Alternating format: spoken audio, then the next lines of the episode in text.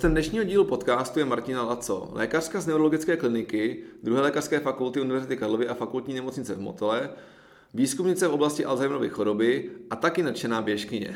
Martino, vítej v podcastu Medicin volný. Ahoj, děkuji za pozvání. Eh, řekla bys možná našim posluchačům, čemu se teď aktuálně věnuješ? Mm-hmm. Takže já pracuji na neurologické klinice v Motole, eh, kde pracuji jednak jako sekundární lékař a dále zde dělám postgraduální studium, eh, kde se zaměřuji na časnou diagnostiku Alzheimerovy nemoci pomocí experimentální kognitivních testů se speciálním zaměřením na prostorovou orientaci. Wow, to zní docela složitě, ale ty nám určitě budeš schopná to nějakým způsobem vysvětlit, tak bychom to pochopili. Mm-hmm. Řekla bys nám vůbec nejdřív něco o Alzheimerově chorobě jako takový a pak vlastně tomu uh, výzkumu, kterým se věnuješ a nějakému přesahu do toho, jak by nám to třeba mohlo nebo nám jako, myslím, obecně jako společnosti uh, pomoct? Mhm. Určitě. Tak uh, Alzheimerova nemoc je chronické neurodegenerativní onemocnění mozku, uh, které je způsobeno tím, že se v mozku ukládají patologické bílkoviny, které se jmenují beta-amyloid a tau protein a hromadění těchto bílkovin vede k tomu, že narušují komunikaci mezi mozkovými buňkama, čímž dochází k jejich dysfunkci a následně tyto mozkové buňky odumírají a mozek se zmenšuje. Jsou postiženy zejména vyšší mozkové funkce, to znamená, že pacienti s Alzheimerovou nemocí mají jednak takové typické projevy jako obtíže s pamětí, ale dále... To je to, co asi všichni znají, že jo? To je no. přesně tak, to, co všichni znají, plus navíc tam bývá narušení i ostatních vyšších mozkových funkcí a mezi tyto mozkové funkce patří například i ta orientace v prostoru. Orientace v prostoru je uh, schopnost uh, zorientovat se, když třeba cestujeme po městě, například to každý z nás používá, když třeba cestujeme z domova do práce, do školy, nebo když se prostě jenom prostě pohybujeme třeba jenom po budově, po škole hmm. a takhle. A ta prostorová orientace... Jinými slovy, oni teda prostě jako zabloudějí. Ano, že, tak za, zabloudí, ano, dá se říct, že zabloudí. E, tam je potřeba jenom říct, že Alzheimerova nemoc, jak si většina lidí představí jako prostě dementního pacienta, mm. takže opravdu jako to pozdní stádium. Mm. Ona, ta Alzheimerova nemoc, e, vlastně začíná mnoho desítek let před tím, než nastane to samotný stádium té demence. Začíná to jako takzvané preklinické stádium, což je stav, kdy se v mozku hromadí uh, ty patologické bílkoviny ale pacient, nebo respektive to zatím není pacient ještě, ale ten člověk uh, vlastně zatím ještě nemá žádné projevy tohoto onemocnění.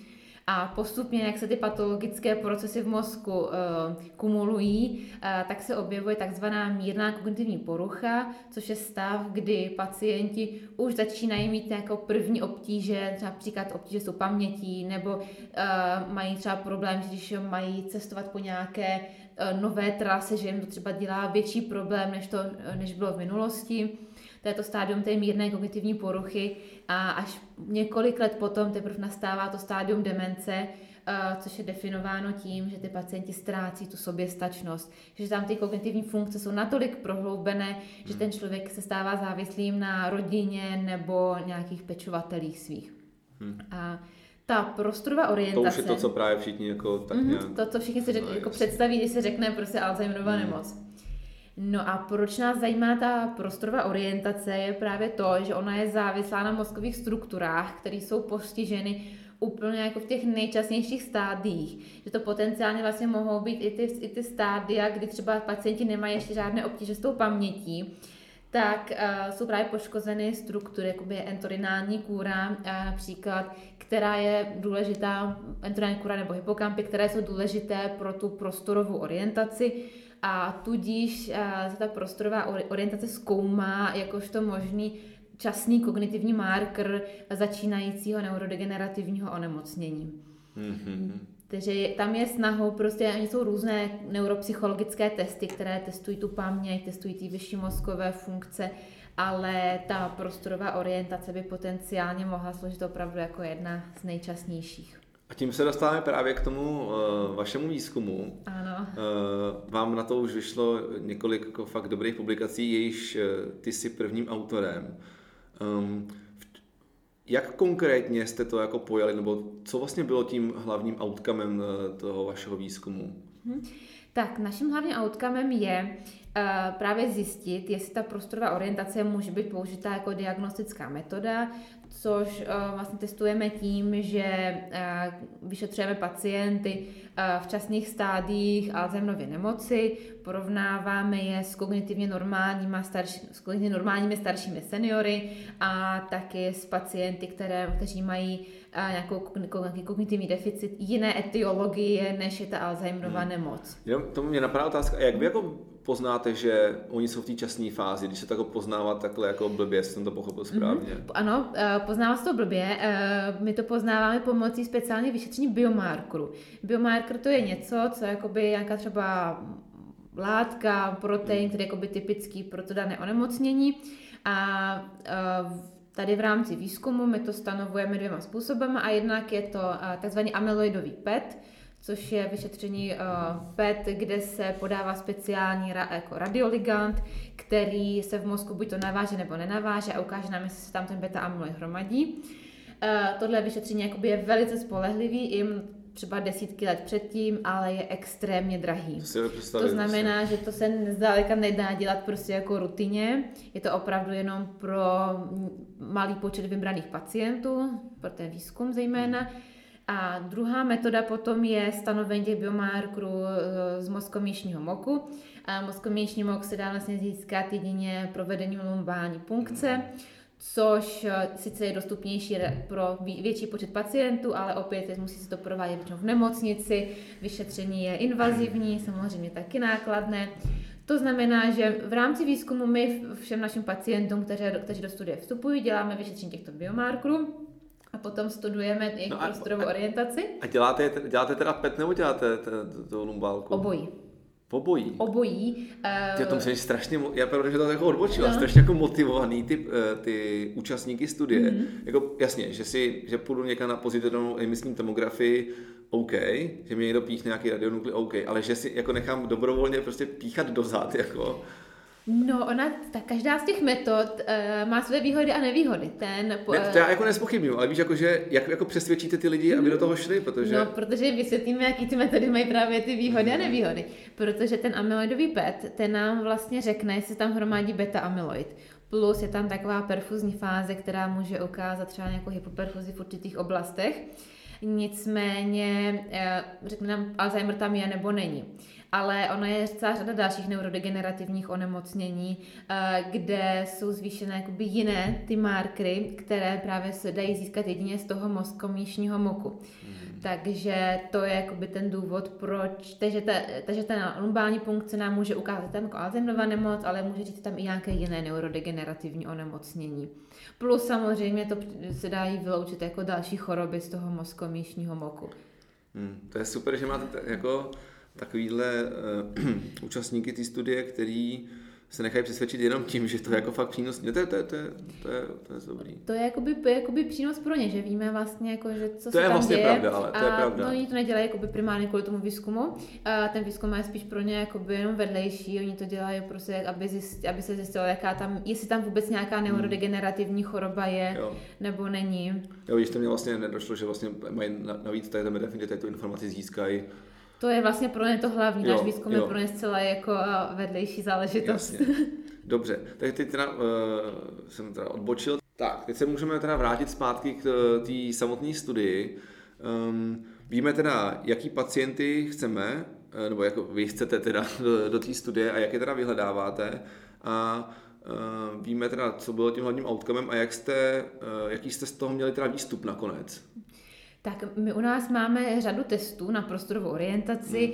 Hmm. Jednak to jsou různé testy na počítači, na papírech, plus eh, máme takzvanou Blue Velvet Arena se to jmenuje, což je takový hmm. stan, 3 metry v průměru veliký, kde se ty pacienti pohybují a mají za úkol plnit různé úkoly.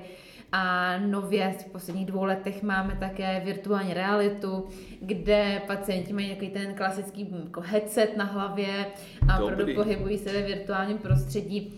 A my tam jako testujeme, které úlohy dokáží odlišit eh, pacienty s časnými stády Alzheimera od těch kognitivně zdravých nebo od těch jiných příčin eh, neurodegenerativních onemocnění, takže testujeme takové různé úlohy tam. Opravdu to vychází pěkně, eh, že ty úlohy, které testují struktury poškozené v časných stádiích, tyto pacienty poměrně spolehlivě dokáží odlišit. Hmm. A to byl vlastně i ten hlavní výstup, že jo, toho, tohohle konkrétního výzkumu. Přesně tak, to je ten hlavní výzkum, odlišení vlastně těch pacientů s Alzheimerovou nemocí, naším dalším... Na základě tady toho... Uh, na základě těch různých testů prostorové jo. orientace, mm. Plus naším dalším cílem je zkoumat vztah různých typů prostorové orientace k mozkovým strukturám s tím, že pomocí těch testů... Já prostě, jenom jako, no, že teda, když jako selžu v nějakém konkrétním testu, že to odráží nějakou poruchu konkrétní struktury. Přesně jo, tak, jo. jo. A, že například máme takové základní dva typy prostorové orientace. Jedna, jeden typ se jmenuje egocentrická orientace, to znamená, že se orientuju podle své vlastní polohy, že si třeba zapamatuju, že dveře jsou ode mě doleva a, a nějakou vzdálenost druhým typem je alocentrická orientace, to znamená, že si třeba zapamatuju, že východ byl, uh, východ z budovy byl vedle žlutých dalších dveří a takhle, čili že se orientuju podle okolních značek. To jsou takové dva ty hlavní typy prostorové orientace a každá z nich závisí na jiné struktuře. Ta egocentrická podle vlastního těla, ta závisí zejména na parietálních lalocích a ta alocentrická závisí zejména na hypokampech a entorinální kůře. Mm-hmm. A naším cílem je eh, teďka hledat nějaké různé další testy, které by testovaly i jiné struktury a chceme zejména najít ty testy, které budou testovat ty struktury, které jsou co nejdřív poškozeny. Jasně, prostě přijít vlastně ultimátním uh, cílem toho projektu je přijít na to, že mají do Alzheimera co nejdřív. Co nejdřív a najít nějaký test, kterým by to hmm. bylo možné detekovat a hmm. zároveň, aby ten test uh, byl snadno proveditelný a aby to nebyl test, to, to, to, to trvá prostě mnoho hodin, aby to hmm. byl prostě jednoduchý test. No a když jako teda se přijde na toho Alzheimera uh, včas nebo dřív, tak je tam nějaká vyšší naděje na to s tím něco dělat, jako, no, vyléčit to nelze asi, ale jako eh, nějakým způsobem to aspoň léčit a zlepšit stav eh, život toho člověka. Jak říkáš správně, vylečit to bohužel nejde. Hmm. Eh, v tuto chvíli máme k dispozici zase takové podpůrné léky, které fungují tak, že posilují komunikaci mezi těma mozkovými buňkama, čili mozkový buněk sice v průběhu onemocnění ubývá, ale my se snažíme posilovat tu komunikaci a tím pádem zlepšovat kognitivní funkce. Eh, aktuálně probíhá výzkum dalších léků, momentálně se pracuje na vývoji různých jako monoklonálních protilátek, které by měly působit proti tomu, proti těm patologickým mechanismům, proti beta-amyloidu. Hmm. Takže to teďka probíhají různé klinické studie, možná hmm. se už brzo dočkáme a nějaké léčby u nás na klinice. Hmm. Wow. Takže nicméně se zkoumá na to, jak to uh, co nejdřív uh, zhoršit průběh, řekněme, toho Přesně tak. Čím dřív, se to, čím dřív se jakákoliv léčba začne, tím eh, lepší to má ten efekt, tím, díl, tím víc se dají oddálit ty pozdní stádia, ačkoliv se to teda bohužel zatím nedá vyléčit, ta choroba. Hmm. A když teda se jako začne včas léčit, tak ten člověk má naději na to, že bude jako... Že díl vydrží více, více let, vydrží prostě v tom stádiu soběstačnosti, než, hmm. než rozvine stádium demence. Ale to je nevyhnutelný. Je to nevyhnutelný, ale může mezi tím přijít hmm. nějaká prostě další choroba a výrazně mu to prodlouží prostě v tom stárnutí kvalitu života. Hmm. Takže vlastně, když někdo jako díky tomu, že stoupí do vaší studie, zjistí, vlastně ani to předtím věděl, že uh, má velký riziko Alzheimera, tak eh, je to vlastně taková zpráva, jako že jednou tě to potká, ale můžeme dělat něco s tím, aby to nebylo tak brzo. Přesně tak a potom zpomalit hmm. ten průběh toho onemocnění. Hmm. Zaplať pán může aspoň tak, tak jo. A s tím, že uvidíme, co ty nové léky hmm. nabídnou, třeba to bude hm, ještě věku, doufáme, že dočekáváme toho, že to bude mít ještě větší hmm. efekt než ty současné léky. Hmm. Co je vlastně, eh, když to takhle vezmeme jako systematicky, tak jsme si vlastně řekli něco o diagnostice a léčbě Alzheimerovy choroby, ale jak to jako vznikne, ta nemoc? Co je jako nějaký rizikový faktor eh, toho etiopatogeneze toho onemocnění? Hlavní spouštěč úplně plně objasnění není. Eh, respektive oni jsou vlastně dva typy eh, ty Alzheimerovy nemoci. Jedna je eh, ta klasická, ta jsme sporadická, ta, co začíná jako v tom pozdějším věku, což znamená po 65. roku a tam se opravdu ten jedno, jednoznačný spouštěč neví, těch faktorů se tam uplatňuje hodně. Jednak to bývá určitě genetika, ale nemá zas až tak jako silný vliv plus se tam dál uplatňují různé rizikové faktory z prostředí, eh, což můžou být eh, například neléčený cholesterol, vysoký tlak, ty obecné cévní rizikové faktory, to se tam všechno kombinuje. Ten hlavní spouštěč jako úplně přesně znám není, tyhle si rizikové faktory, to jsem teďka zmínila, ty třeba mohou to riziko zvyšovat tak o 1 až 2 mm. takže to nejsou takové tak silné ty vlivy. Nicméně potom existuje ještě uh, Alzheimerová nemoc s časným začátkem, která začíná třeba kolem 40. 50. roku a ta bývá dost často podmíněna geneticky, tam se spíš uplatňuje jako auto, autozomálně dominantní uh, genetický mutace, ale ta je extrémně vzácná, takže hmm. když mluvíme o Alzheimerově nemoci jakožto ty typický, tak je to většinou ta, co začíná v pozdějším věku. Hmm. Takže ten vliv toho prostředí tam nějaký je. Určitě. Nějaký tam je. Má na to třeba vliv i strava? Že potom se jako zase spojuje s čím, že jo?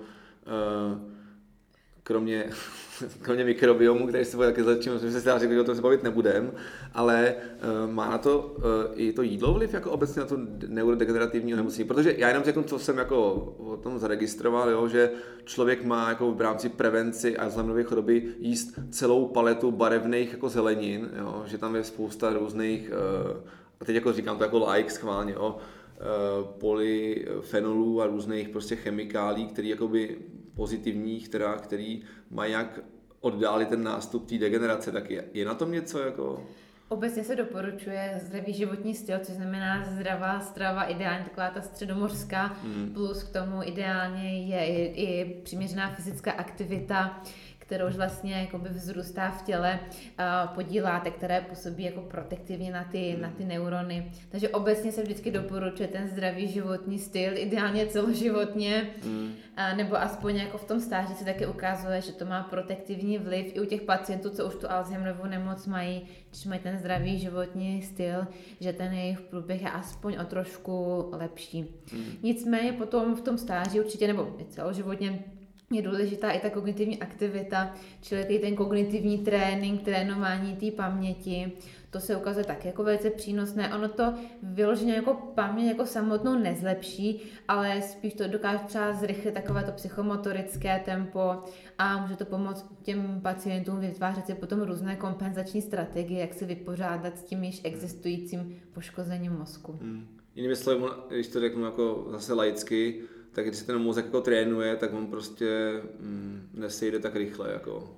Přesně tak. Jo. Dá se to třeba přirovnat ke svalu. Když se trénuje, hmm. tak, eh, tak je velký, daží se mu. Podobně to je i jako s, s mozkem, hmm. když to vezmeme jako... A stejně jako ty svaly, tak se taky, uh, ten mozek musíte správně živit, že jo? Přesně tak.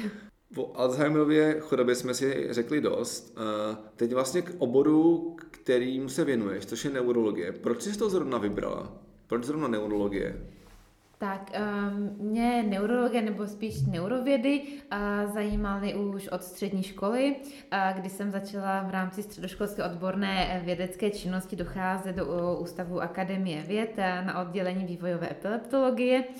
A... Tomu říkám časný začátek vědecké kariéry. Ano, bylo to časně, a, takže tam jsem se věnovala a, právě výzkumu jako vzni, riziku vzniku záchvatu, a, na nějakých animálních modelech, eh, přičemž potom během studia medicíny ve druhém ročníku mě spíš víc táhla ta klinická eh, klinická neurologie, hmm. takže jsem potom začala docházet jako takový výzkumný asistent eh, na neurologickou kliniku sem do Motola, jako do kognitivního centra. Hmm. Je, to je všechno opravdu obdivuhodný, tohle, co jsi jako dělala už takhle na střední škole Děkuju. a pak poměrně brzy, brzy na na medicíně. Ehm, možná, kdybys řekla třeba našim eh, posluchačům, který to bude jako zajímat, eh, jak jsi to jako udělala, že jsi najednou tam začala dělat jako výzkumný asistent, jako chtěla si, jasně, tak to si prostě jen tak někomu napsala e-mail, jako že bys chtěla přijít, tě to zajímá, nebo jak se s tomu dostala? Tak eh, během té medicíny v tom druhém ročníku jsem našla inzerát na stránkách Motoláku, že hledali výzkumné asistenty, takže jsem napsala mail uh, panu profesorovi, že bych měla zájem zjistit bližší informace. Přišla jsem na informační schůzku a už jsem se začala potom zaučovat. Yeah. Potom jsem už pokračovala v samostatné práci, která vedla, jak si říkali, i k publikaci těch článků, k analýze dat, takhle všeho. No a, a taky, že potom následně i e, ceně Alberta Švajce za celý postgraduální výzkum, který si získala mimochodem už rok potom, co si vlastně na ten postgraduál nastoupila. To bylo díky tomu, že jsem se tomu výzkumu věnovala už během toho pregraduálního no, studia, jinak by to nešlo.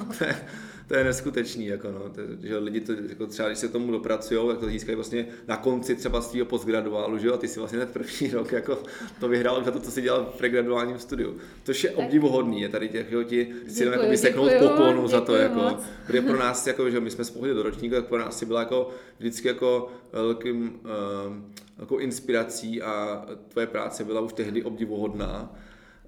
Uh, tak uh, prostě to vyšlo celý tak, že jsi prostě to, našel si letáček a prostě se na něj odpověděl. Přesně tak. Jo. Stejným způsobem teďka dávám letáčky já a, a scháníme studenty, kteří by se zapojili, pregraduální, kteří by se zapojili do výzkumu u nás.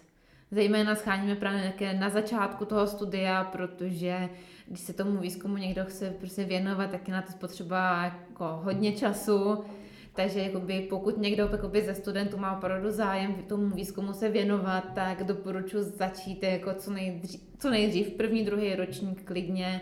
Ono se hmm. hodně studentů myslí asi, že to je jako brzo, ale vlastně vůbec není. Hmm. Tam jako v tom výzkumu se dá opravdu najít pro ně uplatnění v, jakýmkoliv, v jakýkoliv fázi. Hmm. Trošku problematický to je, když někdo zjistí, že chce dělat výzkum v šestém ročníku, má zároveň státnice, tak tam opravdu se ten čas jako hledá těžko, mm. ale ideálně to prostě na začátku, když je člověk mm. jakoby víc flexibilnější, mm. uh, tak tam to je určitě s výhodou.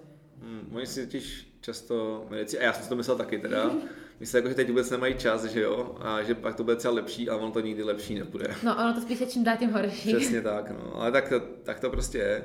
A ono, ono, že jo, ono, jenom to, že jsou v tom prostředí, že jo, ti strašně, nebo tak jako já, já mám, jo, taky takovou zkušenost, jenom to, jestli tam mohl být, i když třeba dělají pro tebe teď, dělají jakoby mm, řekněme, ne tak zajímavou práci už, pro to je něco naprosto nového, že jo, a jsou tím jako úplně často fascinovaný, že vůbec jenom jsou, že, jo, že zkouší nějaké nové věci a že jo, spousta kontaktů, že jo, tak ano, je, tak vlastně naši studenti u nás, eh, co teďka vlastně de facto pomáhají mě a dělají to, co jsem mm. dělala před těma lety já. Mm. A ono to je, je na jednu stranu taková monotónní práce, to vyšetřování těch pacientů, protože to je prostě pořád to samý, mm. to samý, ale snažím se jim aspoň třeba brát je někdy do kognitivní poradny, aby reálně viděli, jak ty pacienti vypadají a snažím se ty, kteří mají zájem, jako zapojovat třeba do nějaké přípravy dat a takhle.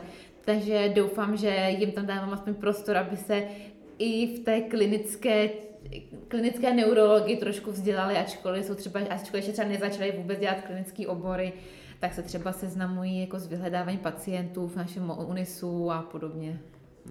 Co tě vlastně motivovalo k tomu um, jít do toho takhle, jak jsme už říkali, včasné fázi svého studia? Mě ten výzkum zajímal vlastně od začátku. Já na té střední škole jsem původně ani nevěděla, že budu studovat medicínu. Mě spíš zajímalo obecně jako výzkum jako sám o sobě. No a když jsem teda se tomu výzkumu věnovala v té akademii věd, tak tam jsem naopak zjistila, že čistě výzkum dělat nechci, že na, naopak bych spíš, mě to táhlo k té klinické medicíně, že tam jsem se rozhodla, že, že půjdu na medicínu, ale ten zájem o tu neurologii nebo neurovědy, ten tam jako přetrval potom. Hmm. Hmm. A ty to zvládáš kombinovat jak? Takže teď teda se věnuješ eh, té klinické neurologii i vědě nějak současně? Ano, my tam u nás máme, já nemám teda plný úvazek, mám částečný a že tam jakoby mám pár dnů v měsíci, kdy se můžu věnovat, jako plně vědět, opravdu pár dnů v měsíci plus teda večery o víkendu. Je to, tak, je to časově hodně náročné, to to je pravda, ale dá se to. Hmm. A jak to zvládáš teda? Nebo jak to, jak to zvládala předtím, jak to zvládáš teď, že? že to je taková naše častá otázka, eh, tady a častý téma, teď řešíme ten time management, tak eh, jak, jak to děláš? Tak tam je zásadou, aby tě to bavilo, hmm. aby ti prostě nevadilo, že se tomu věnuješ i v tom čase vlastně po tom, co skončíš klinickou práci, hmm. aby tě nevadilo něco dalšího prostě dělat. Hmm. Já, já, já třeba... Studovat články, jo, jo. připravovat si data, pokud tě to prostě nebaví a chceš, chceš prostě po, po skončení klinické práce jít jako domů, tak to asi pak nejde. Hmm.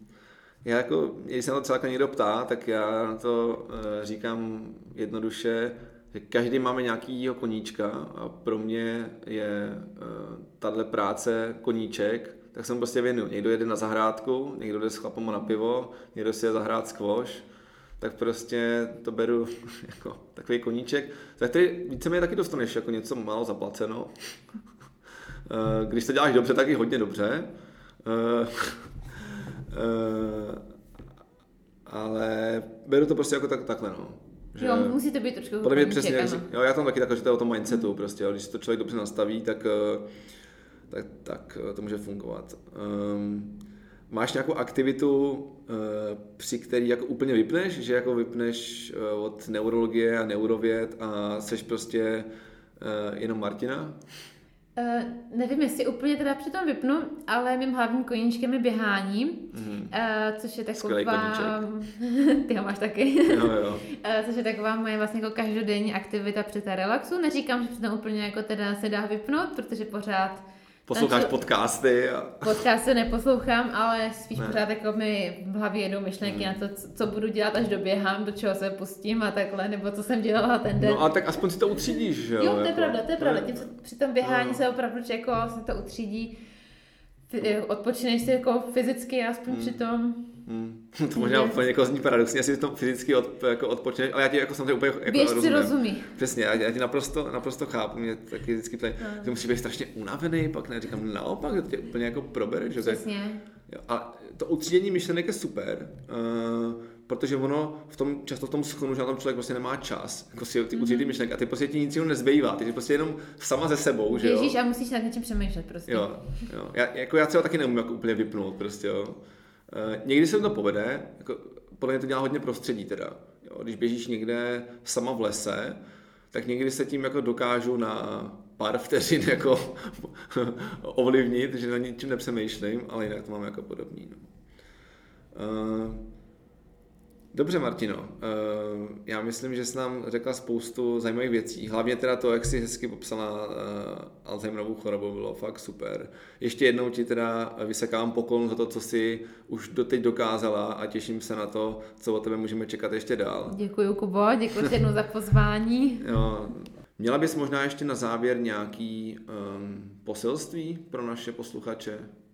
Asi, jak se řekl, pokud někdo chce se tomu výzkumu věnovat, ať se nebojí začít prostě kdykoliv, oslovit koho, prostě oslovit toho, kdo se věnuje tomu výzkumu, který by ho zajímal, nebo který si myslí, že je pro něj zajímavý. Čím dřív, tím líp. Skvělý, čím dřív, tím líp. Je. Tím bych to skončil. Martina, moc krát děkuju. Taky děkuju. Tak aby se mějte krásně, ahoj. Ahoj.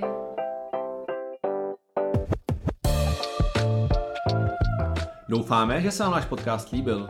Těšíme se na váš feedback, a to na e-mailu medicibony.gmail.com nebo na našem Facebooku či Instagramu. Tak zase příště. Mějte se krásně.